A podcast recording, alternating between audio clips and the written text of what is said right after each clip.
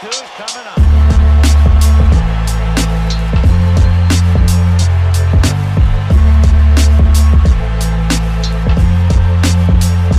Welcome to the Bat Flip Crazy Podcast with your host, Toby G.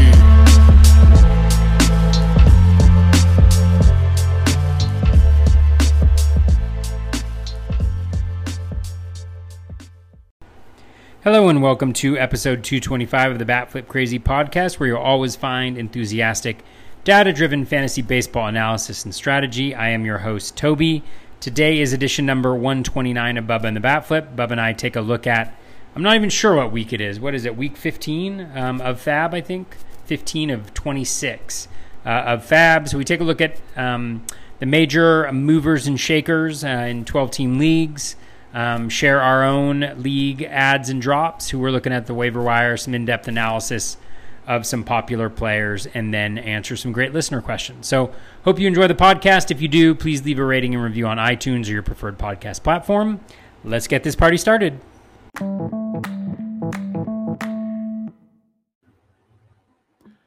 And welcome back, everybody, to another episode of Bub and the Bat Flip, episode 129. Going to recap your week in FAAB as usual and uh, just have a little more fun. As Who knows? S'mores talk probably comes up. Mr. Vacation's back. He had a great time. So who knows? Who knows what what desserts he came up with? You can find myself on Twitter at Pediatric and the man that blew up Twitter on Monday as the Mr. Bat Flip Crazy on Twitter at Bat Flip Crazy. Toby, how we doing, man? I'm good. I'm good. Wow. I, I was gone for a week, and all of a sudden, Mr. Vacation and. Uh, and uh, I'm jealous. I'm being I'm called. I'm, being, I'm a one. I'm a one name man. You know, just just call me Toby. I know? saw that. I saw that on Twitter the other day. It was so funny. It was like I was laughing. I was like, "Oh, you're never going to live that down, ever." I know. For those who aren't on Twitter all day long, like myself, um, Justin Mason put out the lineup for uh, Podapalooza.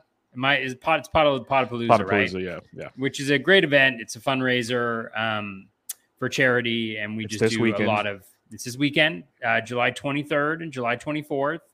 I'll be on at two 2 p.m. Pacific time, 5 p.m. Eastern time. How about you, Bubba? I am at noon Eastern, nine a.m. Pacific on Saturday. on Saturday. Okay, and I'm so I'm I'm later on Saturday as well.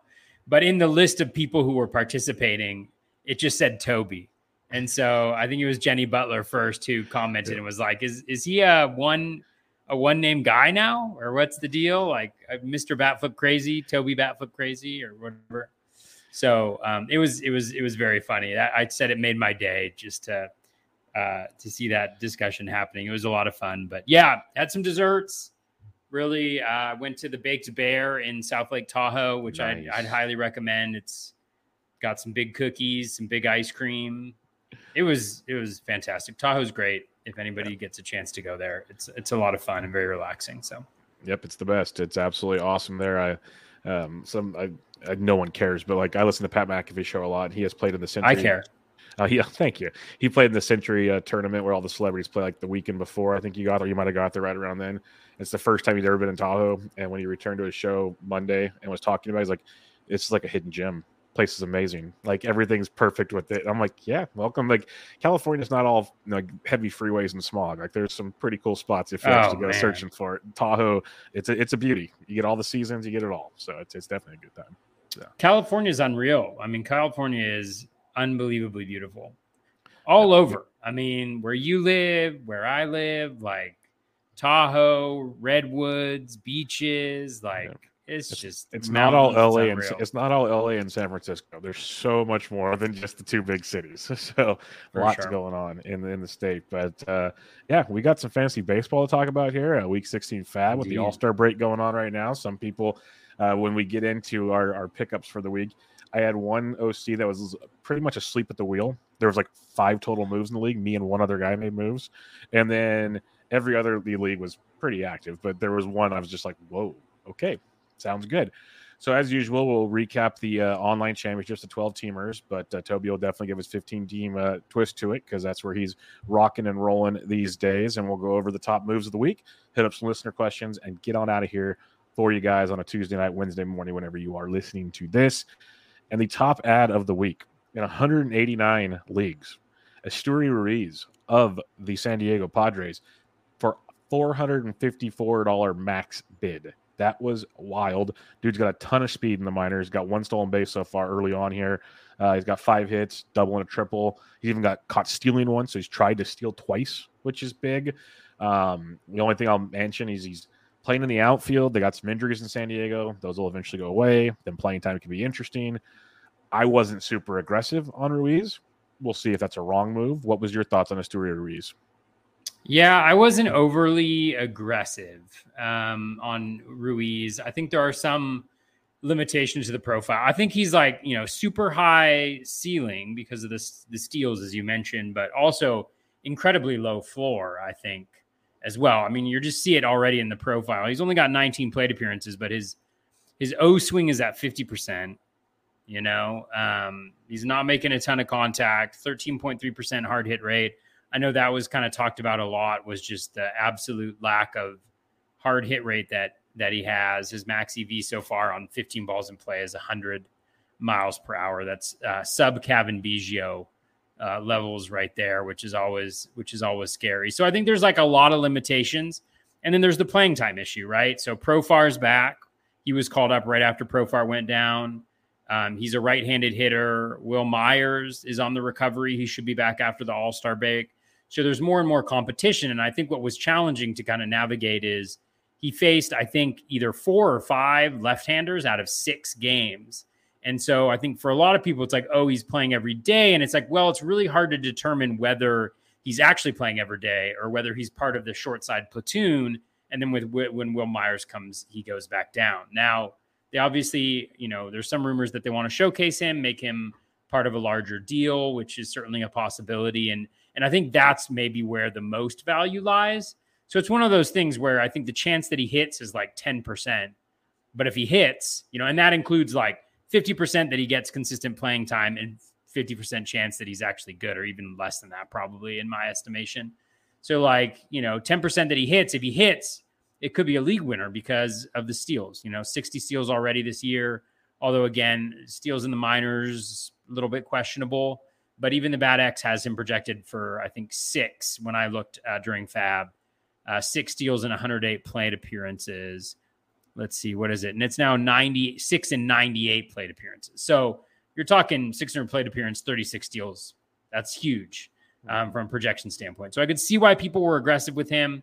I wasn't as aggressive. Um, there were some guys that I felt were pretty similar. Like in 15s, I was looking at Akil Baddoo with a lot of games coming up as like a very similar, maybe guy with more power who's actually done it in the majors for a little while. So yeah, that's a, just a really long way of saying I wasn't that in, aggressive with him like $13 bids and 15 teamers, stuff like that, where I was pretty sure I wasn't going to get him. Yeah, I was just really, really concerned with the playing time, as you mentioned. That that's like it's it's this time of the year where you know some leagues I have you know four hundred bucks or whatever, some leagues I have like two fifty. It's like I can't be going and going crazy for a guy I can't trust to be there. I'd rather you know spend 10, 12 bucks on a Leody Taveras or something that uh, might be up just as long or longer and, and roll those dice or different players. Like we talked about so many outfielders in recent weeks that like you can move up and down and move around your rosters. And um, I, I, think I'd rather spend on those. Again, could be wrong, like you said. The ceiling of steals is crazy. It's just I I'm not a believer in the playing time. We'll see. Could be wrong. We've been wrong on many of these things. I've been wrong on many of these things before. So time will tell with Esteury Ruiz. All right, next up, Max Mayer, Meyer, another uh, young stud pitcher for the Miami Marlins. They just keep churning them out. He's crushing the minor leagues in his debut against Philadelphia. Five and a third, seven hits, five runs. Two of those are home runs, a walk, and five Ks. Like there was some good out of the start. Obviously, some bad out of the start. Could have been nerves. Like we see this a lot with these stud pitchers. He's supposed to get a pretty good run here going forward, so we'll, we'll see. But uh, they do have guys coming back from the IA. Got Edward Cabrera coming back. Does he go into the rotation? What happens there? There's other moving pieces in Miami. So I put bids in on Meyer, but like there's gonna be a theme. I wasn't aggressive on anybody this week. But um, Meyer was one I, I was very intrigued by Meyer. I just didn't want to break the bank. And uh, I need to report he was added in 173 leagues as high as $308. So, what was your thoughts on Max Meyer? Yeah, I wasn't aggressive at all on Meyer. Um, which part of it was just looking at the projection. You know, none of the projection systems really have him being all that good. You know, the lowest ERA is Steamer, which is not surprising. Steamer kind of is higher on everybody. The bat has him at 438 with a 134 whip. You know, uh, even Steamer at that 4 1 has a 134 whip, and none of them have him at even a K per nine. Now, again, it's the projections, they're medium projections. You know, he could do much better. Sometimes they miss on minor leaguers. He had an okay start, as you mentioned. You know, I think the positives were the low walk rate. You know, again, one start, but 17.4% came out his walk, 11.4% swinging strike. But he didn't really dominate in the zone. He was heavy, heavy slider. I mean, 50% sliders, um, which is kind of which is interesting. It'll be interesting to see how different teams play him. I don't know, you know, whether he was more effective against um, uh, against lefties or what. Um, but uh, it seems like a situation where you know lefties might be able to take advantage. Although it looks like righties were the ones that got him on this one, so it'll be it'll be kind of interesting to see how that plays out. I think another limitation is just the Marlins offense. I mean, one of the reasons why a lot of people weren't on Sandy Alcantara, even though he was really good, was because of the wins, right? I think he got nine wins last year despite being like absolutely off the hook. And so, you know, with Meyer, like we're going to run into the same issue. And I think that's an issue for all Marlins pitchers. The difference is Alcantara is incredibly elite. The benefit is Meyer does have a great pitching park to go into. So, I mean, there's positives and negatives, but I didn't see a huge, a huge, I didn't see him like pitching is where I'm doing really well generally across my leagues. And so I was wasn't focused as much on pitchers, especially ones that I felt like it was going to take a big bid to win them. Yeah, no, I'm with you, 100 percent with you. Like pitching's hard to find, I get it, and especially in 15s. And we have a question on that later that we'll talk about. But again, it comes back to what I said with Ruiz. Like I only have so much money left. We still have 11 FAAB periods to go. It's like I want to be able to get those moves. We talked about it time and time again. Like where you flourished last year was getting these late week moves because you had the money to do it, and you made some serious jumps in leagues and at least finished in the cash, if not winning.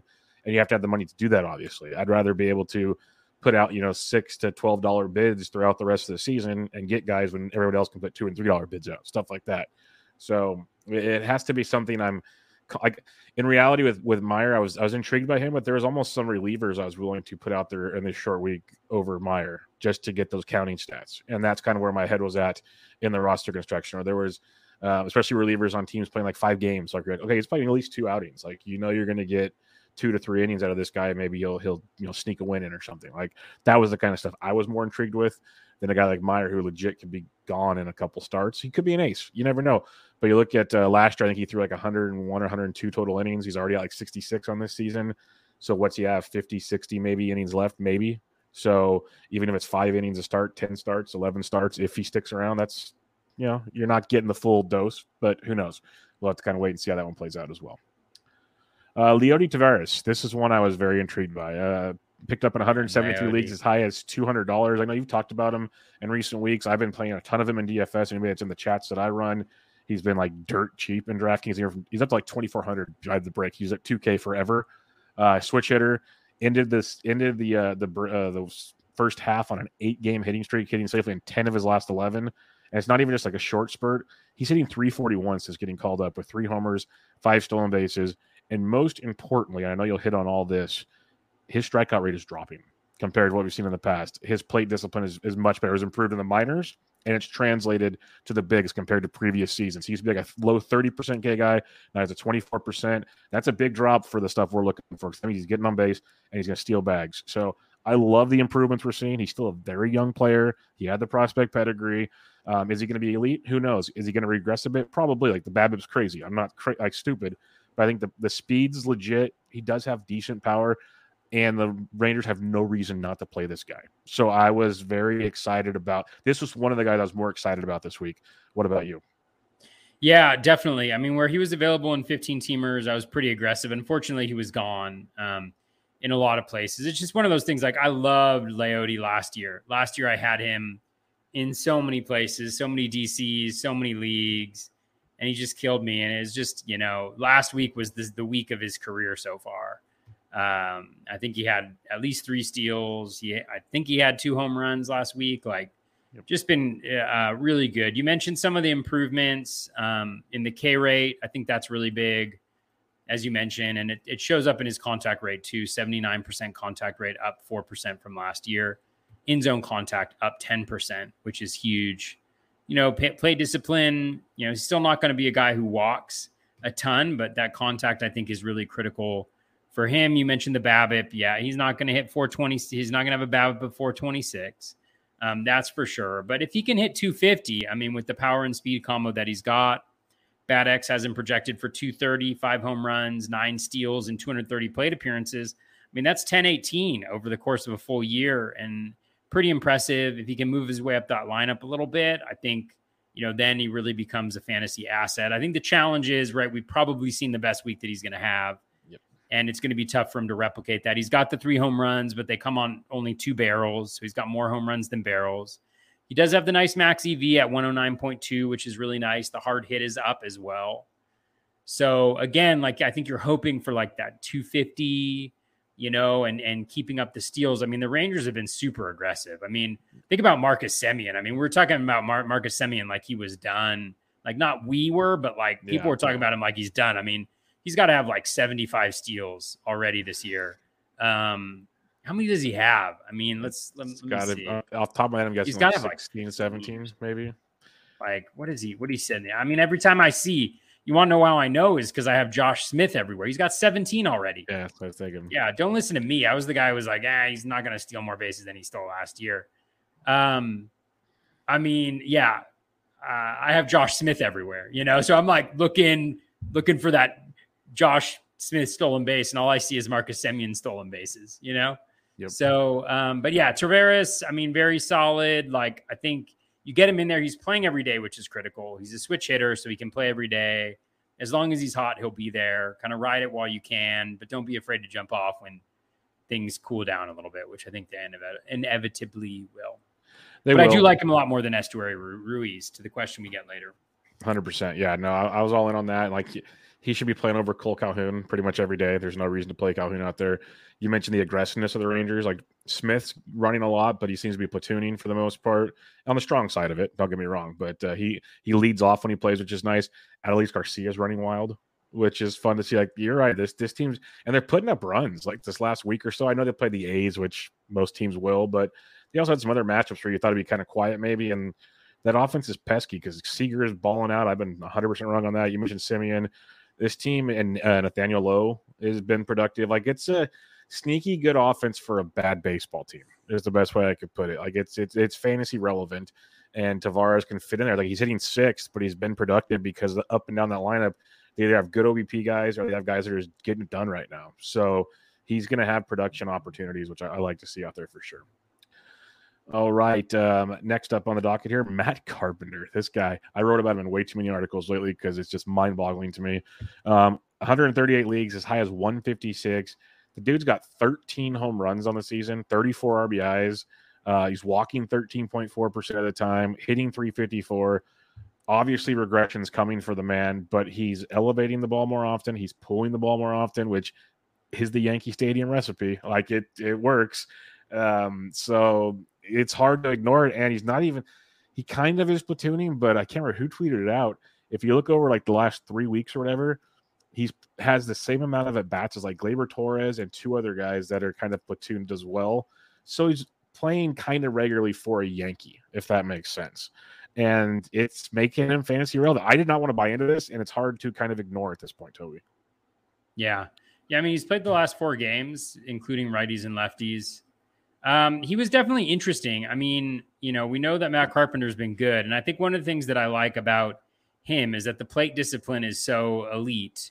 You know, he's so selective at the plate that even when he's not, you know, that he can drain that batting average quick, but he's at least getting on base, you know, scoring some runs, especially in that lineup. He's not going to have a 557 ISO. You know, he's not going to have a 41.9% home run per fly ball. You know, he's got 13 homers on 11 barrels, but like he is he's making contact. Like the contact rate is up to where it last was in 2017. You know, so he's making contact. O swing continues to be low, and as long as he plays well and Joey Gallo is terrible, then you know I think he's still going to get some opportunities uh, to play. And then when he doesn't, then you know the playing time will cut back a little bit, but they'll you they'll get they'll get what they can out of him, and I think that could be decent. You know, like it's a good recipe, like a high contact, good plate discipline, super low ground ball rate in Yankee Stadium, like you mentioned, is it's kind of ideal. So I wasn't overly aggressive on him. He was actually available, I think, in one 15 teamer that I had, but I didn't go too too aggressive just because I feel like we've seen the best and we could see some bad stuff here coming up. But um, yeah, it doesn't mind, especially in like a 12 team where he's the type of guy you just kind of throw in there. Especially next week, Yankees have five games. I even They picked do. up Joey Gallo in a couple places. Whew. They have five games, uh, four righties, I Yep. believe. Let me Yeah. just double check that. Oh no, they've got five righties. Yep. They were going up against Verlander, Garcia, Wells, Bradish, and Kremer. I mean, Yeah, you you got know, that. You got that Baltimore series. you know Yeah. that Dean Kremer. You know Dean Kremer owes Joey Gallo a couple home runs, right? Yeah. Um, so and again, like you know, Gallo, I'm not we're not going to keep him for an extended period of time, but if he plays three or four of these games, I I think we could get a homer or two out of it. So we'll see. Yep, that was the um, the whole idea was get those max at bat weeks, and there were a few really good spots out there for sure. And the Yankees, obviously, were one of them. Uh, Kyle Finnegan added in 135 leagues as high as 123 with Tanner Rainey going to the IL for the rest of the season. It looks like on paper it's going to be Finnegan's job because even going into the season, it was kind of a debate: Finnegan or Rainey, Finnegan or Rainey.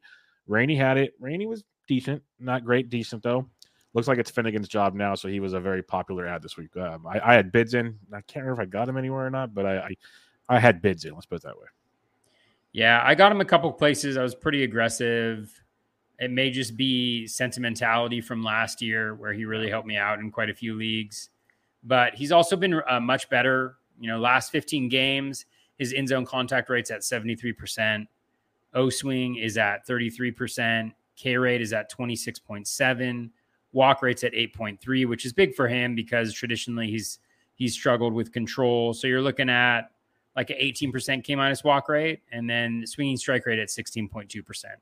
So prone to blowups because of those walks, but um, he's been trending upward in that general direction. Let me see if it's actually like the product of anything in particular, like a velocity increase. I don't think it was when I looked. Oh, yeah, it's definitely a velocity increase. Um, so he's up one and a half miles per hour from earlier in the season. He's at 97 1 over his last 15 games which is a full tick higher than he's ever been in his career before. So there's a reason why he is better. And over his last 10, he's close to 97.5. Um, and over his last five, he's at, yeah, he's at 97.5 essentially over his last little bit. So again, like you love to see all that stuff. Um, that's what you want to see. It elevates his potential to be a better pitcher. And so I was pretty aggressive with him. I was in the thirty dollars, which is pretty aggressive for me um, in that scenario. Let me just see if there's been any type of like um, change in what he's throwing. Not really. No, he's throwing the fastball even more, but the velo is really helping him out a lot. So interesting. Yeah. So I was aggressive with him. I think he's the guy. You know, it was kind of a little lucky. I well, I thought it was going to be lucky because he didn't get the save on Sunday. They were go- it looked like he was going to get the save. Then they got another run, so he didn't get it. So I thought that might keep the price low. Of course, he was in like the 30s to 50s in in league. So I like him. You know, Yeah, I, I can definitely see the appeal. So he's one of the better relief pitching targets to come in, and it, it it was good and bad. Is I had Ryan Roof on last week, and at the end of the episode, I said, "Hey, well, who are some guys to potentially uh, stash going forward?" And he mentioned Finnegan. And the very next day, Rainey went down with an injury. I was like, "Oh, well, we can't get him for cheap now. That's just been out the window." But uh, he was on that one, so that that was good to see. Uh, another Miami Marlins pitcher, Braxton Garrett, added 107 leagues, as high as $51. To be honest, I was more in on Braxton Garrett than I was on Max Meyer. Um, Garrett threw over 120 innings last year. He's around 65 this year, so he's got a long ways to go if he goes to improve his innings totals. He did dominate the Pirates his last time out. It is the Pirates, a grain of salt, but overall, it's been pretty solid going outside of a Cardinals game. Uh, strikeouts have been hit and miss, but he's shown really good pedigree uh, throughout the minors, and um, I like what I'm seeing from him. He should, on paper, be in this rotation for a little bit, unless he really screws up. So I, I was more into Braxton Garrett this week than Max Meyer, and I did get Garrett in a few spots. What about you? yeah, you know, uh, we talked about Garrett like five weeks ago, I think five, six, seven weeks ago, um, after his initial start, which makes us sound like really smart. Except how many shares do I still have of him left over? I have zero. You know, I had him on every virtually every single team, you know, when he was being bad. And I, I didn't have him in for most of those weeks, but um, yeah, I like what I've seen. You have to take into consideration like who he was facing, but over his last five games, the O swing is at 42.6%, which is fantastic. Uh, 26.3% K rate. The walk rate is super low at 5.3%, which you'd expect with that chase rate. You know, so over 20% K minus walk, 13.6% swinging strike rate. His one struggle is in the zone. He can't get guys in the zone. So that worries me a little bit if that O swing or if guys don't chase, guys start to see him, or you stop facing, you know, the Pirates and the Rockies repeatedly. Like I worry a little bit about that, but um, yeah, I mean he's he pitched really well against the Pirates. He did fine against the Mets. He did great against the Nationals. Um, he struggled against the Cardinals. Did well against Colorado, but you love to see that from a guy. Honestly, it's like it's like the reverse Marco Gonzales. Marco Gonzales, God knows when to throw the guy. I mean, he seems to pitch better against the Astros and the Dodgers than he does against like the Rangers, you know? Um, that's the worst. When you when a guy dominates bad teams and he's a stream streamer type, like you love that because you know you can kind of go to him and you can trust him. So I actually I think I might have gotten him into 12. I think I got JT Brubaker and Garrett, or I might have just gotten Brubaker, or I might have just gotten Garrett. I can't remember. We'll find out later. Cliffhanger, I know. Really nerve. I was in on both of them just to cheer clear too. Like, yeah, I'm with you. Totally. So, yeah. So I think he, you know, all the skills are looking good. I haven't checked Eno Sarris's stuff plus, but that's why I was interested with him, interested in him initially was because he rated so highly there, and I probably shouldn't have given up on him so quickly. Lesson learned. Yeah, no, but that's we talk about it time and time again, and it's one of those like you can't just hold guys and hoping all the time. Like you got to be able to move guys. And on paper, yes, he looked good and everything, but at, early on there was still a chance when Edward, Edward Cabrera came up and some other like stuff that he wasn't sticking around. Like he was just spot starting, so you weren't going to hold on to him and stash him. Like he's not a stash on your roster. He's not some like elite elite arm, but you know now now it's, it's Captain Hindsight stuff is all it is. And um, if you know we can get our buddy Rob on and tell us what bias is this, Rob? Because we have a bias right here, and this is one that, that got us good. And hey, it happens. It's this won't be the last time this year either. That's that's the fun part. Alexis Diaz of the Cincinnati Reds added in 79 leagues as high as $58, as low as one brother of Edwin Diaz. Uh, Alexis has some really nasty stuff. He's been pitching in the back end of that Cincinnati rotation. Uh, he's got a couple saves on the year. It's just a constant revolving door in Cincinnati. Um, I wasn't overly into it. Just like he's good, but you know, we've done the Strickland dance. We've done like seven guys now, and I don't see it changing anytime soon. Like Diaz could be out by next Friday, and it could be someone else. So I get it, but this was definitely not a break the bank guy for me. What did Strickland do to deserve losing that job? Yeah, that's huh? that's what bugs me because I actually got Strickland a few I leagues got again. Strickland too, but and he's been really good. Like I know he can blow up. I've said it before. I've seen it in San Francisco. I remember the blowups, but when he's on, he's really good. Like he's a good closer, and he had done nothing wrong in Cincinnati. So it was really confusing. I don't know. I was pissed. I had him, and, and, and he could and be back. Not only there. that, he, he could be back on Friday for all we know. You, you would not be shocked if Strickland's closing on Friday. Like that's just how stupid it is. He um, and then they bring him in down like eleven to three or eight to three in the eighth inning, like after he pitched the day before I'm just like, I'm like, what the heck? And he gives up three runs, of course, like right off the gate, right out the gate.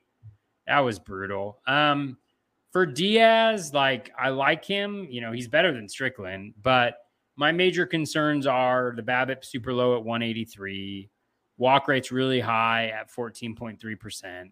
He's got some nice, the in zone contact, the O swing, the swinging strike are solid. K minus walk isn't exceptional at 16.4% because of that really high walk rate, which concerns me again. And we saw that kind of come back to bite him in in his second outing. So again, without knowing for sure that he's going to have the saves, I think he's a dangerous play because of that walk rate. And again, we don't have the track record to know whether, like with his home run rate, he's given up three home runs, but it comes on six barrels. So it's hard to like know, you know, what he's going to get to you know, like what type of pitcher he's going to be from that perspective. So there could be regression coming um, there as well. So, which is all to say, I I stay I stayed away. Yeah, Stay it's, away. it's a mess. It's a mess in Cincy, and uh, until they ever say we have one guy, I'm in. But I don't know if they're ever going to say that. Maybe there'll be some trades that take place, and it kind of shortens it up to at least two guys down the stretch. But for now, it's literally a revolving door in Cincinnati, and it is very, very annoying. If, if you can get them for a buck or two, cool. Roll your dice, see what happens. But like we, we talked about this time and time again, these are not break the bank guys. Um, Finnegan, I could see spending some cash. Like I don't see anybody taking that job from him unless he gets traded or just really blows up. But um, Diaz, like I said, Friday night we could see Strickland or even somebody else closing that game, and none of us would be surprised. So it's just it's just the way it goes in Cincinnati, and that's that's the full tilt moment when you spend money on this guy. The Reds are up four to three, eighth inning, and you see someone else warming up in the bullpen, and you're just like, I just spent all that money. Like, sweet, this is great. So, yeah, it'll happen. Another one, Brett Martin of the Texas Rangers was added in 70 leagues as high as $59. Martin's been closing with Barlow out, picked up three saves, but the last couple outings been a little rough, including a loss on his last outing. Overall, they've been pretty darn good this season as a whole when it comes to being out of the bullpen. Um, but Barlow will be back here, I believe, sooner than later. So that's something to keep an eye on. But Martin has been very, very formidable. And if Barlow gets traded or gets hurt again, it seems like Martin's the guy but um, that's why he was a heavy target for some this week. What about you, Toby? Yeah, he was a heavy target for me last week. Um, I definitely think he has the gig. He's pitched well when he's when he's had save opportunities. The skills have declined recently, so you hope those improve. Like his, he's got a gnarly Z contact of like ninety eight percent. Um, o swing is down, which I think is critical for him because you can tell that he can't get swings and misses inside the zone. Walk rate is up as a result swinging strike rate's decent at 11%. So it's not overwhelming skill wise, but I definitely think he has the job um, until he loses it. So I rolled with him. I think I have him. I have him in. A, I picked him up in an OC. I think um, I picked him up last week in in a couple 15 teamers. Yeah, no, he's definitely like a two three dollar bid I was making this week. I don't think I got him anywhere, but uh, didn't mind rolling with him at least this week, especially with not that many starters going. It had my attention for sure. Uh, Kyle Lewis is rehabbing in uh, for the Mariners uh, in AAA, and he's scorching hot. He was picked up in 66 leagues as high as $52. He's hitting 261, which you know it's Kyle Lewis, but he has five home runs over that stretch, which is very very promising. Uh, it's got people very excited about Kyle Lewis, but people are always excited about Kyle Lewis, and we've seen that roller coaster ride he's got a great ceiling. We've seen that, but there's also a massive floor, like a basement floor with Kyle Lewis. So people were picking him up this week, hope in hopes of him coming up and making an impact. But I guess I was not one of them. What about you, Toby? Yeah, I, I did not go after Lewis. Um, it sounds. I think they were talking end of July, which I guess it's almost end of the ju- end of July already. But you know, the health is a major concern. I'm sure they're gonna treat him with. Is it kid gloves? Is that what they say? I'd, I'd say kid kid gloves. Yeah, that's fair. Yeah. Um, yeah, they're gonna just they're he's not gonna play all that often, but I mean he could be big. You know, he's projected for 24 home runs over over 600 plate appearances by the BAT X. The batting average is low, but seems a little too low given where he's been throughout his career. He steals a little bit, although maybe he won't because of the health issues. So yeah, I mean, I, I can see why people were aggressive with him like a good example, and you know, in 480 plate appearances so far in the majors, he's hitting 258 with 24 homers and seven steals. I mean, that's that's that's huge, especially in deeper leagues. In 12 teamers, I mean, I think this is where people go a little wrong. Is like that's kind of that in the 12 teamer, that's like replacement level. Like you can pick up Yes. guys who do that week in week out just by Mhm. streaming guys. Yep. You know, so it's like, who would you rather have this week, Kyle Lewis or like Jake Meyers on Houston, who's going to have five games and play every day and potentially steal, potentially hit home runs, probably score some runs, some RBI. Like that's the type of that, that's those are the guys that you got to be after instead of Yep. like the Kyle Lewis's. Wait till Kyle Lewis comes up and you have a sense of his playing time 100%. because he's not a guy who's gonna he's not a league winner. And that that's you, you you nailed it. And that's why i think it's fun. You give your 15 team mindset i give my 12 because i'm 100% that's why i wasn't in on him at all. I'm like i don't need to stash a guy right now especially a guy like kyle lewis on my bench in a 12 team league when there's so many other options. Like we've talked about the tyrone taylors the jake meyers like all these other guys that are playing all the time. I'd rather I'd, I'd rather go with Akil Baddoo on a the the big schedule they have this week. Um, obviously, I was in on Leody Taveras. There's just so many more outfield options I was going for over a guy that might not be back to the end of July, and we just don't know when he's going to play. Um, he could be good, could be really good, like we talked about. But uh, for a 12, it's tricky. It's tricky to roster a guy like that. And I've had questions from people in 10 and 12 team leagues like about should I start stashing certain guys? And I'm like, these aren't stash guys. They're just not. I hate to break it to you. Like they're fun, they're cool names, they're young, people are hyped on them. They're not stashes. They're just not at this point in time. Unless you have unlimited ILs, then you can do whatever you want. But that's a different animal. Nolan Jones, he was picked up in most leagues last week, but 51 leagues for as high as 181 this past week. Obviously, I would assume not available on any 15s this week after last week, but I didn't have you here last week. So I want to get your thoughts on Nolan Jones, who's hitting 333 so far. He's got a home run. He's walking 18% of the time, striking out a ton still, but walking a lot, which I think is really, really good to see. So, uh, what are your thoughts on Nolan Jones? Because uh, the hype train is real with this one in Cleveland. Yeah, um, I mean, so far so good, right? The O swings at 19.8%, which is fantastic. Um, he's got a history of walking, you know, even his projections are anywhere from 11 to 12.8% walk rate. So that's huge. If, so if you're in an OBP league, you know, it's fantastic news. The K rate is going to be high. Um, the BABIP is not going to be 471. He he does have four barrels, you know, max EV of 110. So he checks a lot of the boxes for your typical kind of power OBP power hitter, but he's got a little bit of speed too. I mean, all the projection systems have him for a couple steals in 150 plate appearances. So, you know, rest of the season, maybe looking at eight, eight, four. Um, so not bad. Depends on where he ends up in the lineup. If he stays hot, he could be in the middle of that order and and produce a lot more. But chances are, you know, he comes down to earth a little bit here and has a slow few weeks. Yeah, I was. I don't have any shares of Nolan Jones. Like it's the the talent is legit, but it's it's like why I have no Gorman shares. There's just so many guys. I just I, I, I avoid most prospects unless it's cheap, just because I'm so timid on the whole situation. Now Cleveland, what do they have to lose? They really don't because he's cheap. I guess I guess playing time because they'll start costing more sooner. But uh, yeah, roll with, roll with what you got. But yeah, I, I, would expect a little bit of a slowdown. The fact he walks like he does, though, is very promising. I, I, like seeing that from a young kid. That is a big plus, and that should help him a little bit as well. All right, the man we mentioned earlier, and I I already had him in a bunch of leagues, even 12s. I'm a big fan of JT Brubaker. Added in 51 leagues as high as $51. Since June 9th, he's made seven starts 42 innings, 44 strikeouts. He has five or more Ks in each one of those seven starts. He has three earned runs or less in six of those seven starts. He's got at least five in each of them. 319 ERA, 371 XFIP. He's been pretty darn good. And um, he's been a fantasy 15s. He's like a great fantasy starter because he's just consistent. I like him in 12s. I don't see this changing much, but we've seen the changes he's made from last year to this year and even early this season till now. Very promising to me, at least. Uh, what's your thoughts on JT Brubaker? Yeah, I picked him up in some places um, in in a twelve where I'm I'm my pitching is isn't that isn't what I had hoped it would be just because he has the Marlins and the Marlins have been um, absolutely god awful. Uh, the concern always with Brubaker is the home runs. You know that's always kind of been his bugaboo a little bit. Um, I'm just looking. he's allowed change. one. He's allowed one since June 9th. Yeah, I think he's gone to the sinker more. Yeah, five straight starts without a home run. He's not throwing the he's throwing the sinker a ton more. He's kind of moved away from the four seam fastball. That's good.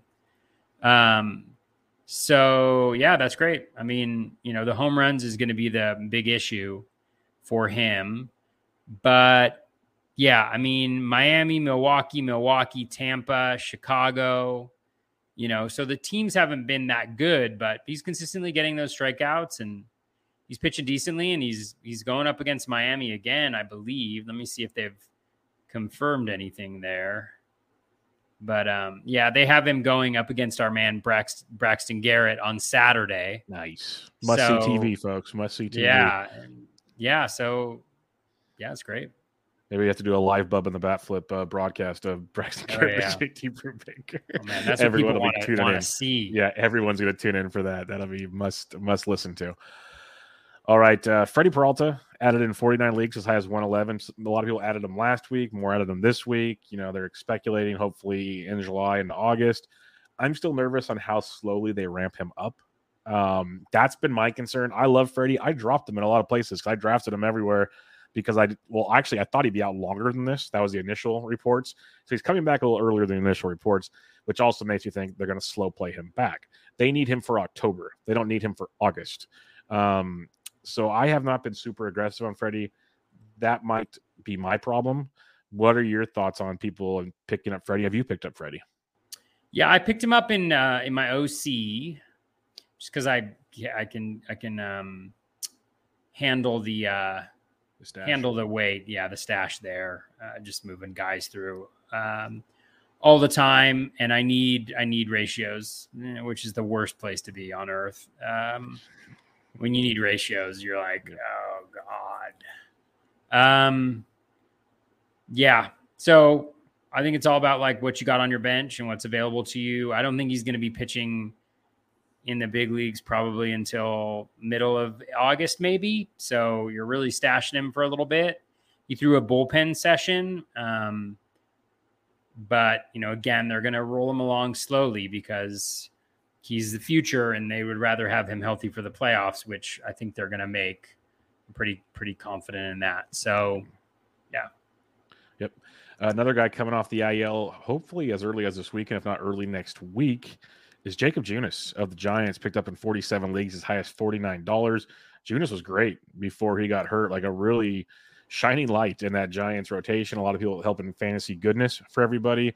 Um, so I think this is a strong pickup, assuming he picks up where he left off. Uh, if you were able to get him, I think kudos to you.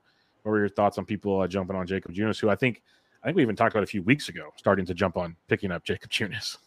Yeah, he he pitched on Tuesday, I think. Yep. Or not Tuesday, Sunday. Yeah, it was just recently. Yeah. Um, looks like he might have a two step next week, which would be good. Yeah, I mean, I think Junis, the ceiling isn't that high. You know, he doesn't strike out that many guys. Even this year when he's been great, you know, the K minus walk rate is nice at 16.2, but only striking out 21.2% of folks, only has a 9.7% swinging strike rate. Really relies on the CSW to kind of carry him. Um, but he's getting chased on pitches outside the zone, can't get swings and misses outside the zone. He's kind of the same guy, you know, lower BABIP, lower home run rate, whether that's a product of the way the Giants are having him pitch or the stadium or or or whether he's just been lucky, I'm not sure. But um, you know, I think he's a he's fine in 15 teamers. I think there's a lot of down like in a 12 teamer, I'd stay away. I think there's a lot of downside and not a ton of upside just because the Ks are kind of limited. Um, so yeah. We'll go through a few more here. Jose Miranda picked up in 43 leagues, as high as 47. I love what I'm seeing from him. It's one of those, uh, you know, prospect slow start. They were going to send him back down. Injuries kept him up, but he's starting to get comfortable again. We, you know, in the preseason, like best ball leagues and stuff, this was the guy everybody wanted to target. He's going to be the new third baseman. He crushed it in the minors last year. Well, since June 1st, he's hitting 301, six home runs, 19% K rate, which I think strong, 221 ISO. Been very, very effective as he appears to be getting comfortable at the plate there. And he's got first base, third base eligibility.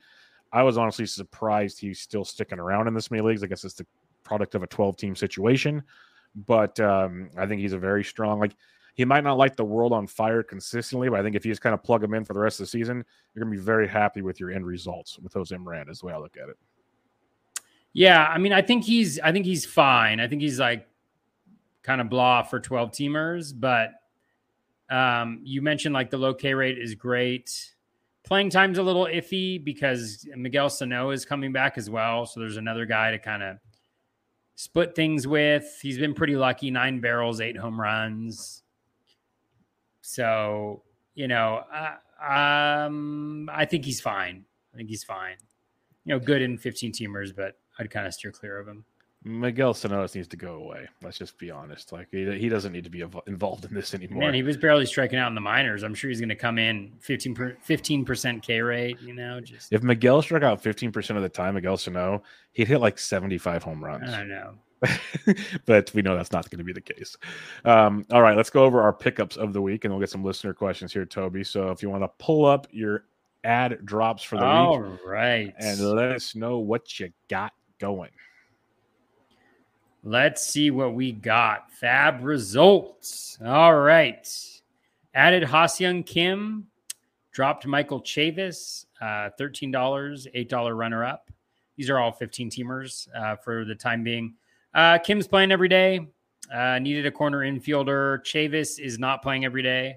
He does have two left- lefties to start out this week, but um, they're tough matchups, uh, or not tough matchups, but difficult enough matchups. And it's, you know, poor guy. He had two barrels in this one game and two flyouts, you know, just brutal. Uh, added Joey Gallo, dropped Nelson Velázquez, uh, $6, no backup bid. Nobody likes Joey anymore, even though you know, he's career worst across the board in all the luck stats. So hopefully that changes sometime soon. I haven't Did seen hit a home run on seen- Sunday. I haven't seen a tweet from you on that one like you got from Jonathan Schoop and others. Oh, right? You- man. You, Oh, you- you don't have the courage to throw that tweet out there. Well, Jonathan Schoop did me in, you know. He's like, I'm going to hit this one week that you talk and steal about. me, and steal four bases though. Yeah. Uh, Brooks Raley added, dropped Tyler Duffey, added Reynaldo Lopez, dropped Brusdar Graterol, added Matt Vierling, dropped Luis Gonzalez. The Giants have a bunch of lefties coming up. Yep. I think they have three out of four after Tough the break. too. and then they have three out of four Monday through Thursday. Gonzalez has not played against lefties, or he's played against lefties and then not against righties, which is bizarre. Hasn't really hit, been hitting since he came back, and um, just not all that confident that he'll be able to keep up what he was doing earlier in the season. Um, and then you know he's kind of week to week.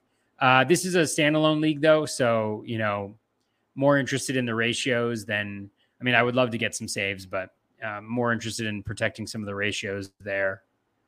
Um, another standalone 15 teamer added Andres Munoz, $13, runner up of $10 for Hunter Strickland. Munoz has just been the best pitcher on earth practically outside of maybe Shohei uh, over the last couple months. And again, standalone league looking more for ratios than for saves, at least now. Uh, this was a mistake bid, actually. I got Miguel Rojas for nine, backup of one, dropped Michael A. Taylor. This one that was a that was a bad bit on my part. It's one of those ones where like you hit pretty far down on the conditionals, Mhm. and you're like, oh, I didn't really think that I have four shortstops now. Um, why on earth did I bid nine dollars for that guy? I know he has four games coming up, but not not nine dollars. Not nine dollars, guys. Um, in one of my mains, picked up Kyle Finnegan, 34, runner up of 27. I dropped Marco Gonzalez. My pitching in this league is is very good. My staff is like Gerrit Cole, Dylan Cease, Zack Wheeler, Miles you're- I'd say you're good. Mikolas, Yeah. Eric Lauer. I have one other guy who's really good. So Marco Gonzalez is just I'm up by 100 Ks, I think, something like that, 110, 120 Ks. So I, Marco Gonzalez feels zero need for me. Um, added Akil Baddoo, dropped Brusdar Graterol again. Baddoo, I think there's actually a mistake on RotoWire. I think RotoWire had the Tigers and the Twins having a having a double header on Saturday, but somebody has since told me that that's actually a lie. Is that right? I haven't. I, have I saw the doubleheader. I saw them not playing on Friday and having a doubleheader on Saturday. I was very confused by that. Yeah. They, regardless, regardless, I think they play three times this weekend. Y- Yeah, they well, I think they only play. I think the Tigers have a double header on Thursday, no Yes. game, and then I just think they have two on the weekend. Oh wow! I think um I think RotoWire is wrong there because I think the MLB schedule doesn't have it, and FBC doesn't have it on there. Oh, now I'm so we'll see what ends up happening. But anyways, um, there is uh, either three or four righties. So Baddoo should play there. You know, against Oakland, that's a nice little stolen base opportunity. Same thing with Minnesota. So just probably a one week rental unless they get a bunch of righties after that, which it doesn't look like they have. So we'll see. We'll see how things go with Baddoo there. But um, picked him up um, in and my another other main. I added Frank Schwindel for 17 bucks, uh, one dollar backup bid. Maybe it was a little aggressive on Frank Schwindel. Um, Harold Ramirez got hurt, so I dropped him, which was sad. I also added Young Kim, uh, dropped Michael Chavis. I want to say that Padres actually have a tough schedule out of the break, which I, I'm a little disappointed in myself for. They've got Scherzer, Carrasco. It says a- Degrom, but I it's a I nasty don't- schedule. I don't. I don't think they're going to have it. But I think it's probably Taijuan Walker. Yeah, but Who's then they good. have um the, the Mets aren't that bad for steals, but yeah, I'm not super excited about that Hey, matchup. real real quick, I looked at MLB.com and yeah, there's nothing for Friday and one game for Saturday for the Tigers. Yeah, so I think- interesting. RotoWire, I don't know why you still got that up there. That fooled. Uh, That fooled me. I think that fooled quite a few people. I don't know what's going on there, but anyways, great, a great service generally, but that's a that's a big snafu right there. Um, then um, yeah, so Young Kim, I don't know how I feel about that after looking at the schedule. Honestly, I think I was just looking for a guy who was playing every day, and he's playing every day. Uh, in my OC, I added Reed Detmer, seventeen bucks. Dropped Nick Pivetta, zero dollars uh, backup bid. Added JT Brubaker, dropped Nick Lodolo. Added Austin Slater, dropped Garrett Cooper. Slater's got three lefties. They're tough lefties, but three lefties coming out of the break. Um, and he even played against a righty recently, and the Giants are struggling for hitting. So, you know, we'll see what we can get. In TGFBI, I added Leody, 36 bucks, backup of 26. I need speed pretty badly there. Dropped Michael A. A. Taylor, added Akil Baddoo, dropped Eric Hosmer, added Jason Adam, dropped Owen Miller, um, need some saves there. Added Jean Segura for the stash, dropped Nick Pivetta. Uh, my TGFBI team, man, the pitching in my TGFBI team, poof, good God, it's good. Um, So you're giving up on Nick Pivetta everywhere, huh? uh, no, only in places that I, only in places where in my OC I dropped him, but I can pick him up next week for a buck probably. I'm just making sure because people people might hear this because you've dropped him there and you dropped him. Oh yeah, okay. Let me tell you about my TGFBI pitching staff. All right. this is why I dropped Nick Pivetta. Same reason I dropped Marco Gonzalez. Corbin Burnes, Zack Wheeler, Dylan Cease, Miles Mikolas, Kyle Wright. My bench includes Lauer, it includes Springs, Adam. I have Bard, Iglesias, This is 16 Sir league? Anthony Dominguez, Brad Hand. So um no, I think I'm like, I mean, I'm I'm 30th overall or something like that. Yeah. What am I? Uh 34th overall, but if you just look at pitching points, oh, I'm top 10. Steve Weimer's winning that one, of course, that punk. Um, but I'm yeah, I'm like I have the eighth best pitching, so it's my hitting that's sad, which is pretty much the case across the board. So, um, anyways, uh, enough about my great pitching. Um, in Barf, I added Brett Martin, dropped Marco Gonzalez, added Schwindel for 24 bucks, zero dollar backup. Very aggressive there. I added Matt Carpenter um, for nine bucks. Uh, no runner up there. Um, Barf is getting kind of Nasty. a little. Uh, yeah, people aren't. Not how many people are paying attention anymore. Only uh, Matty Wood, uh, who who put in like seven bids last week. Who's great. Him and him, me, him, and um, John Posma are in a battle for our our main event right now. Um, and Matty's gone on a, a super hot streak. He's got a really really great team there. So I lost that'll all my barf bids. That was very disappointing. I, I did not have enough Oh, really? contingent contingent bids Oh, in man. barf. That one, that one got me good. I was more focused on my OCs. That's where I was. I was going like my contingency bids on my OCs were long. Like I, there were a lot of ratio relievers I was in on. There was all kinds of things that I was going for in the OCs this week that uh, did not pan out into my deeper leagues, of course. Um, speaking of the OCs, um, I got Jakob Junis, dropped Dane Dunning, eight dollars, no runner up. Got Braxton Garrett, eight dollars, dropped Aaron Civale, two dollar runner up. Added Trent Grisham again. Padres tough series coming up, but I like the improvements Grisham's making, even in the, the hard hit skills and everything. I think we might have an interesting second half coming there. Drop Cavan Biggio six dollars too, and I got Ha-Seong Kim as well. Drop Hunter Dozier four for zero. Uh, those are more long term uh, bids for me, kind of like what you were seeing every day at bats. Uh, schedule's tricky though, so that'll be interesting. Uh, next OC added Brandon Belt, dropped Brent, Brendan Donovan eight for zero. Uh, added Seranthony Dominguez, dropped Dane Dunning six with no runner up. Added Carson Kelly, dropped Mitch Garver six for no runner up. Uh, next OC, do, do, do. this is the one we had four total, five total bids this, this week. Um, I added Leody Taveras, dropped Kolten Wong, twelve dollars with no runner up. Added Braxton Garrett, dropped Dane Dunning, seven for no runner up. Four of the five bids this week had no runner up bids. One of them was a one dollar runner up. This, yeah, this is the league that gave up quickly. Uh, and then in the next OC, added Matt Carpenter, dropped Michael Chavis, thirteen with a runner up of twelve. Added Diego Castillo, dropped Glenn Otto three to one. Added JT Brubaker, dropped Will Smith three to two. So I was pretty happy with those bids in that league. Those were all pretty close, but yeah, I didn't get too much else. It was almost the same stuff everywhere else. So I was on a lot of the same games you were on. A lot of JT Brubaker, a lot of um, uh, Braxton Garrett, a lot of um, Belt was available, a lot of 12s. So I was putting bids in on Belt. Uh, so those were some fun ones, but a lot of outfielders were available. As uh, Leody Taveras was my top top option for the week as I was uh, going through the goodies there. All right, let's talk listener questions here. Started off with Joe G, just a simple one. How about just a prayer for Luis Robert? Yeah, that's uh, the guy just can't stay healthy. Oh, what happened? Did something happen to him? Uh, he's just a little banged up. He's fine for now, but he just keeps getting hurt every time. It seems like he's going to do well. He gets banged up, and he's like sidelined there day to day or something. So it's always something with Lou Bob. Um, Dave Petroziello. So I'm going to put myself out there with a gut take. I have Leody Taveras over Esteury Ruiz rest of season, and my bidding this past weekend reflected that. I did get Ruiz in on my two teams where Taveras was picked up last week, but on the other three, including my two most important, I got um, Leody Taveras on both. Am I nuts? And am I the only one thinking this way? I know we agree with you, Dave. Yep. Yep. I agree with Dave.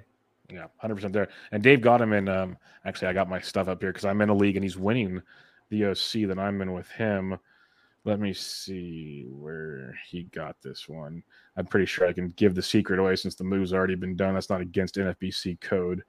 Um, he added Leody Taveras for $89 with a runner up of 23 in the one I'm in with him. He also got, uh, no, that's a different guy, but yeah, 89 bucks for Leody Taveras in that OC that he's winning right now, doing very, very well. Uh, Todd Whitestone asks, "Hey guys, how about a short discussion of the San Francisco starting pitchers Alex Wood, Alex Cobb, and Logan Webb? How risky do you rate their first uh, post All Star break stat starts versus the Dodgers, and what's your rest of the season outlook for them? I have my biases, Toby. I'll let you have the floor first, though. Remind me of the players: Logan Wood, Webb. Wood, Cobb, and Webb. Um, just just that start, or just like overall? Just overall, what you think for the rest of the season? Like the Dodgers games are the Dodgers games to me. They're going to be tricky, but you're going to start them pretty much because there ain't many other options for the week. But um, yeah, rest of the season, what do you think Yeah. about those three? Yeah, I mean, just looking at Wood, I mean, there's some some lack of luck there. You know, he's got a high, the high, highest BABIP he's had since his rook, or actually, I guess he had that shortened season in 2020, but in a very long time, uh, well above league average, uh, well above his career average. He's also got a strand rate that's well below his league average. So I think there's some positivity coming his direction there. K minus walk 18.3% is really solid. Swinging strike isn't that good, but gets a decent number of uh, called strikes. O swing is nice. In zone contact isn't great. You know, they're not throwing him a lot. Like I remember he was cruising in his last start in the fifth inning and then an air and a couple just like infield singles and they they took him out of there at like 75 80 pitches. I think they're really hesitant to let him go deep in games. Um, because I think I think they showed a stat like after pitch 75, he's just god awful. Um, so that's a little bit, you know, like so in a in a shallower league, I think you're you're a little concerned about that. But I think in a deeper league, you know, you kind of run him out there. Uh, Webb's been really good recently. I mean, Logan Webb Webb's the type of guy that you're just going to have in there every single week. I think. I mean, even Yeah. Wood, you're going to have him in there eighty percent of the time, probably. Yeah. So Webb, I mean, Webb's He's Webb's striking good. guys out finally, which is great to Yeah, see. let's check out the more recent one because I know. Um, let's check out his last ten because I know he's did just start. You know, the strikeout rate is is very low. He's only got 100, 101 strikeouts in 117 innings. Yeah, K rate's at 24.3% over the last 10, um, 5.6%. But I mean, he's not necessarily a guy that's going to like blow you out of the water, I think, with K minus walk stuff because the K rate's slightly lower, but he is. I'm going to bump this down to five. Let's see recently what he's doing. It's been much better. Yeah. At least it feels that way watching him. His K rate's actually down in the last five. Wow. It was That's like he went through like a period of like maybe five starts before that, but hasn't been as good recently. K rate's only 20.6%. But again, like he's, you know, what's his ground ball rate? It's like 87% or something like that. It's like his ground ball rate is close to 60%, Yeah. you know. So Um, again, he hasn't found that magic sauce that he had last year, where he just had the elite ground balls and the and the swinging strike stuff. He hasn't been able to find that, but I think he's fine. You throw him in there all the time. If he's got one start and it's like at the Dodgers, then maybe not. But um, yeah, I think that all depends. And was there one more guy in there? Uh, Alex Cobb. Alex Cobb. Sorry, The guys. I don't, luckiest pitcher in the- all of baseball. The, question in front of me. Yeah, I know, but let's see what we got. Eventually, you just had to give up on that theory. It's been bad. Yeah, so But he's better. not striking out that many guys. I mean, his strike swinging strike rate's nine point eight percent. K minus walk is sixteen point one. Mhm. O swing's nice, but his challenges last year he could get guys outside inside the zone, and he can't do that right now. Eighty nine point four percent in zone contact rate. Um, so yeah, I mean he's been kind of unlucky. Three twenty four, the fifty eight point eight strand rate is not good, but he's generally at a low strand rate throughout his career. You know, his career seventy one point eight percent, which is lower than about the seventy two percent that's average. You know, he's limiting home runs considerably, which is really really good.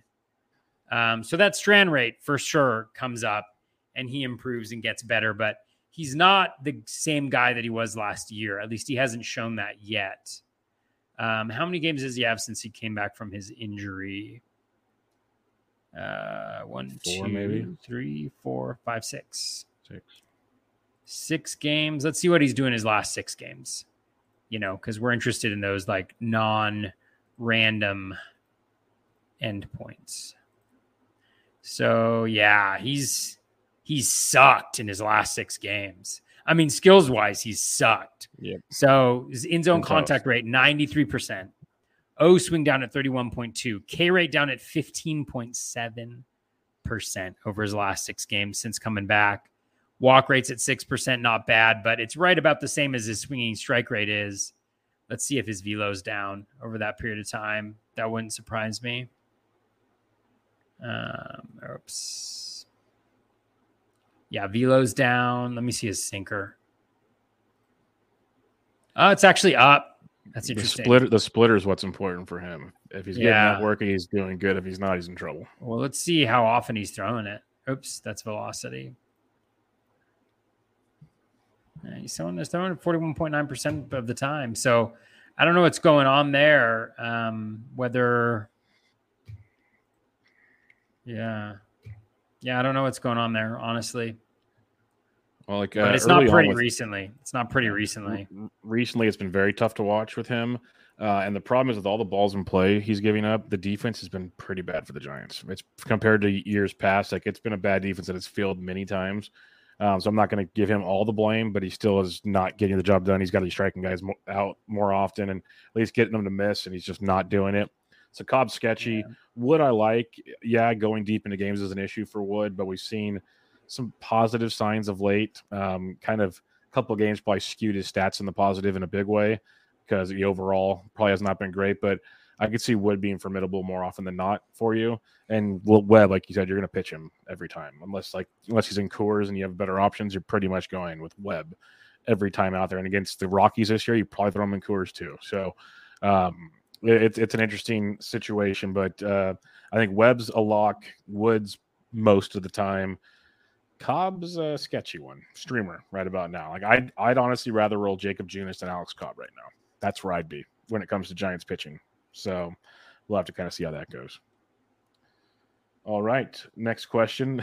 Anthony Gialdi has a question for me. Uh, what would you say is your best barbecue item? Ribs, brisket, chicken, etc. Do you ever get into barbecue competitions? We have a big one here in Kansas City. You want to know Um, something? I got to answer this one, Bubba. This is my specialty. I know this, that's what I was, I was wondering. This is you. Um, no, for me, I'd say my best is probably some sort of steak of some sort, but uh, I do like some uh, some ribs as well. I need to get brisket figured out. That's one thing that's on my list of things to do uh, over the next couple months. Um, and I have not done any official competitions. I've had some friends do some rib cook-offs down in Arizona, but I have not. We just do a bunch of catering and fundraising around here. The group I barbecue with, we raise money for kids in the area by cooking, basically. So uh, that's what we do. That's when I post my pictures. We're feeding lots of people because they pay us to cook, and that's what we do. So it's a fun little deal. The guys get together, and barbecue big meals, and uh, have some fun. When, But, when um, you when you going to start throwing tofu on that barbecue? Bubba? we actually have wanna- we actually have, Have an you? event No, no, not yet. But I have because I'm the president of this club right now, so people call me to like Require- organize the menu and see what we can do. and we have a potential wedding coming up in November. And they asked us because we do like a special like um pink bean recipe deal with like different stuff. They asked if we could do a vegan beans. Oh, so No, no tofu, but it- that'd be a first for this club. Let's put it that way. well, e- It- big We're move, not big, opposed. big moves in my house. My kids who haven't really eaten meat their whole lives are now uh, ranging into the meat department. So we had like a pepperoni pizza. Like I think I actually t- touched the pepperoni at one point in time. I was like, oh my god. Yeah, no, I get it. I, I- heard um our buddy Rob DiPietro had, I believe, it was Slack and um Sackett. And Sackett, yeah, yeah. Um, and you guys were, and he, they brought you into the conversation because I believe you guys are all vegans, all four of you, or at least three of you. Um, Sackett might not be. Uh, no, Sackett's a vegan. Slack. Might I'm not just Be. I, I eat fish and, and Oh, seafood. so- okay, so you're pescatarian. yeah, so I'm pescatarian. Yeah, I don't know. love- I don't think love Slack seafood. is. I, he, I don't think. I don't think he is for sure, but he could be. I- Should I- I- I they said they said a they had a big conversation on it, and I respect it all. That's why it's fun. Um, I, I I really don't care what people eat, to be honest with you. If whatever makes you happy, whatever floats your boat, like do it.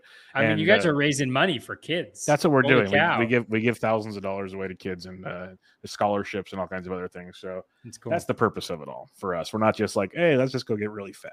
That's that's not that's not the goal on this one. But uh, we do get to eat well. We get to eat it, but it's uh, not just for us. All right, uh, Edward J. Gillis. I hinted at this question earlier. Hey guys, not much pitching out there in 15 team leagues. I picked up Cole Irvin from Oakland a couple times. He's 15 team viable from time to time. I, I agree. I mean, he's been uh, good. I dropped him a while back in 15 teamers, and he's been good since. He said Domingo Germán two weeks ago. He should be coming back from the IL potentially. And the opinion on them and who have you grabbed in the last two weeks? You mentioned Irvin. He threw a gem against the Astros in his last start. Like he's got those he's got those blowups that you expect from Cole Irvin, but I think he's got better or more good starts than bad starts, if that makes sense to anybody out there. He's been formidable, especially in 15s. I could see that appeal. Germán, I'm just worried about what you're going to get because he hasn't pitched much lately outside of these re Because when he got hurt, we haven't really seen much of Domingo Germán. And in that Yankees rotation, where's he going to fit in? That's my concern. But what's your thoughts on Cole Irvin and Domingo Germán? And then who have you been picking up lately? Yeah, I think um, with Germán, um, I think with Germán, he'd fill in for Severino. That's right. Um. I think Yeah, that- Severino. I think that's the talk. That's correct. That's correct. Uh, Germán, we kind of like know who he is. Um, low WHIP because he doesn't walk a lot of guys because of the O swing being really high. Uh, decent strikeouts, but man, does he give? Does he love to give up a homer? Um, 1.66 home runs per nine throughout his career, and I think that's been kind of the bugaboo um, against him. That's like what's really hurt him. So the ERA, I wouldn't expect anything necessarily to change. You can look at like his bat projection. I mean, it's good 392, 117 WHIP, 37 strikeouts, and 39 innings pitched. So I like that, especially with the opportunity for wins that you might get there. Um, you know, not thinking about all the like off the field um, stuff with Germán either. Um, and then what was the other? Cole Irvin. Oh, Cole Irvin. Yeah, I think I think he's one of those like the upside's pretty low because the K rate is so low.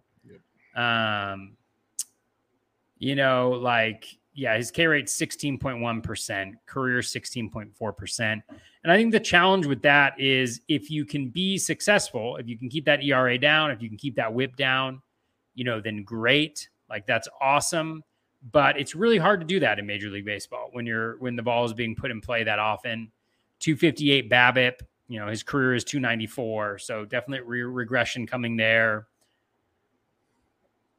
So, and then it's like he's on the A's. So, how many games is he actually going to win? Although that team has been like a little bit better. So, I just think like that the upside is very low on on Irvin. Yeah. I'd much rather He- have Germán in that instance. So, And Irvin is strictly a 15 team league guy. Like unless he's got a great two start and a 12. Oh, yeah, Uh, sure. I'm just I'm just gonna make that very clear because I've looked at Irvin many times. He's been like on conditional bids down the list. Like I get it if you need somebody, but let me be very clear. He is more of a 15 team guy in the long run, 100. percent I think it, he, his other part of the question was guys we've been adding lately. I think it's guys we've talked about, like Max Meyer, if he was available, Jakob Junis if you can jump on him early. Um, Reid Detmers was available in some 15s when he first got called up. JT Brubaker was was a good one to to go add. Uh, stuff along those lines is what I'd be thinking. Like I know some people added Daniel Lynch before he went on the IL. Um, Dane Dunning was popular before he got hurt. Um, guys like that is kind of where I'd be leaning in 15s, but it's always a, a, fluctuating situation of which four or five starters coming back from the IL that you can pick up. yeah, starters were particularly brutal this week. There was really nothing out there. Um, let me see. I think he got picked up. Let me just let me just double check here. One guy that I liked that I didn't end up getting anywhere. My challenge right now, or not a challenge, I mean it's a good spot to be in, is just that like my pitching is generally my strength. And so I'm finding myself going after hitters a lot more and not even being aggressive on pitchers that I really like because I don't want to spend my FAAB on on them. Um, me I think he, he must have been picked up. So yeah, he was picked up in virtually all of my leagues. Uh, Kutter Crawford was a name that I really liked um, heading into this week, uh, but he got picked up everywhere. You know, with Wacha on the IL and with um, Sale now probably out. I don't. I didn't see the update on how long he's going to be out, but I'm assuming it's a pretty long time. With those openings in the rotation, Kutter Crawford's actually been really good. Yeah, um, he's been sneaky good, really good.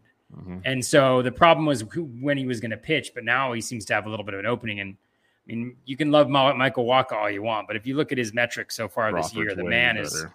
Smoke and mirrors so far. Mm-hmm. Like, um, let's see, Wacha. Yeah, Wacha's got like an 8.5% swinging strike rate, 9.9% K minus walk. Like somehow he has a 269 ERA because of a 240 BABIP, but he's not giving up any home runs. You know, 80%, 80.9% strand rates, seven, seven over 7% higher than his career average, despite having the lowest swinging strike rate of his career, the second lowest K minus walk rate of his career, the worst in zone contact of his career. Like that guy's gonna get blown the heck up, you know the second half of the season. So I liked Kutter Crawford. That he was my he was the starter that I was most aggressive after. Um, yeah, he he seems to be uh, like you said locked in there, which is big. I'm trying to find a tweet, and if I can find it by the end of the show, I'll I'll put it out there. Someone compared him to an elite starter bit and kind of compared their overall uh, like you know K K percentages and like contact rates. I know it's a small sample with Crawford, but it's pretty impressive. So if I can find that, I'll I'll bring it up as we go on. But I think that's a, a really good call there with uh, Kutter Crawford. Uh, let, Man, I'm I'm yeah. pissed off. I'm, oh, what happened? bids. Uh, oh well, one of the leagues where I needed where I kind of need a little bit of starting pitching. I had Andres Munoz above Kutter Crawford, which makes sense. I mean, in some respects, but I got Miguel Rojas instead of Kutter Crawford. Yeah, that, that could was come, mistake, that could come man. back.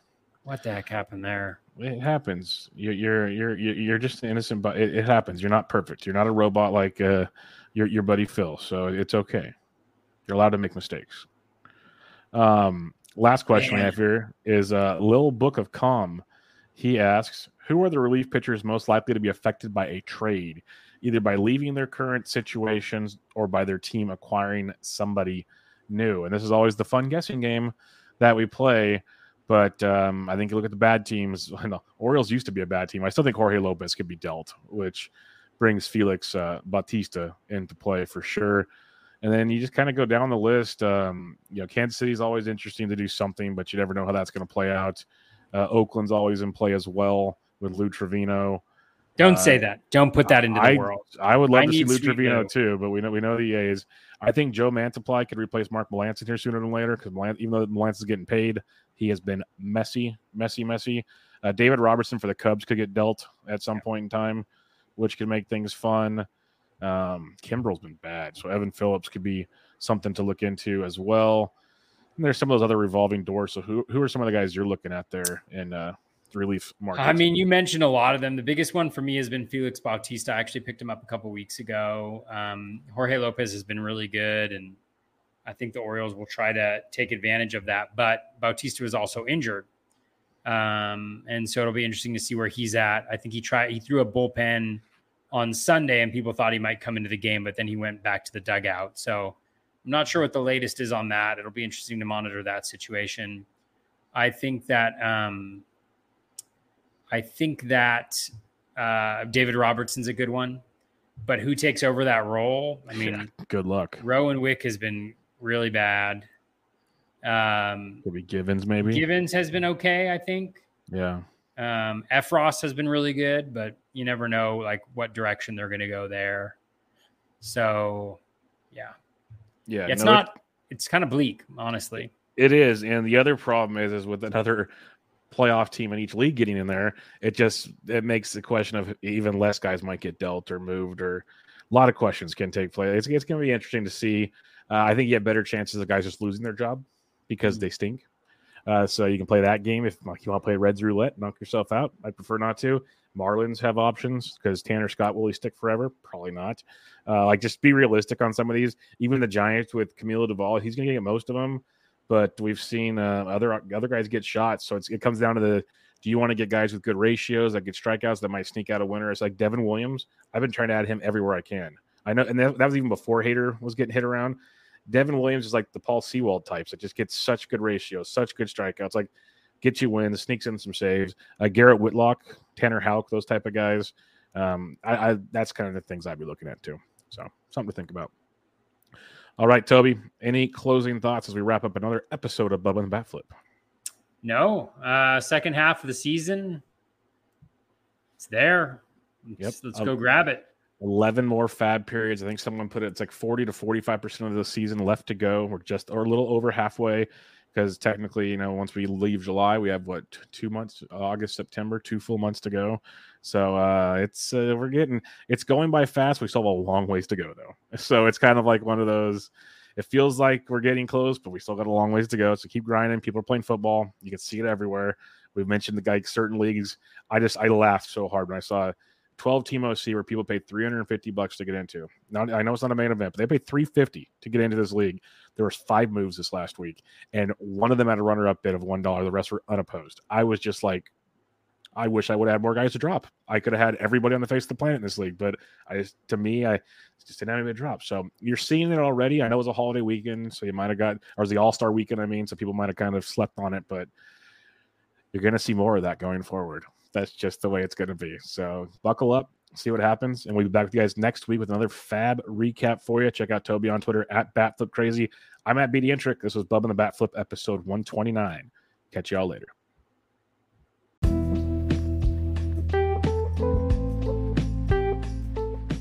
That's going to wrap us up for episode 225 of the Bat Flip Crazy podcast and edition number 129 of Bub and the Batflip. Thank you so much for listening. Really appreciate it. Hope you're having a good all star break. We're heading into crunch time in fantasy baseball season. And I know because you guys listen to the podcast, you're prepared, you're ready, you're ready to take advantage. Um, no, but seriously, thank you so much for listening. Always appreciate it. Hope you get some rest over the next couple days. And best of uh, best of luck with all of your fantasy baseball research, your fantasy baseball teams. Take care and be kind to one another.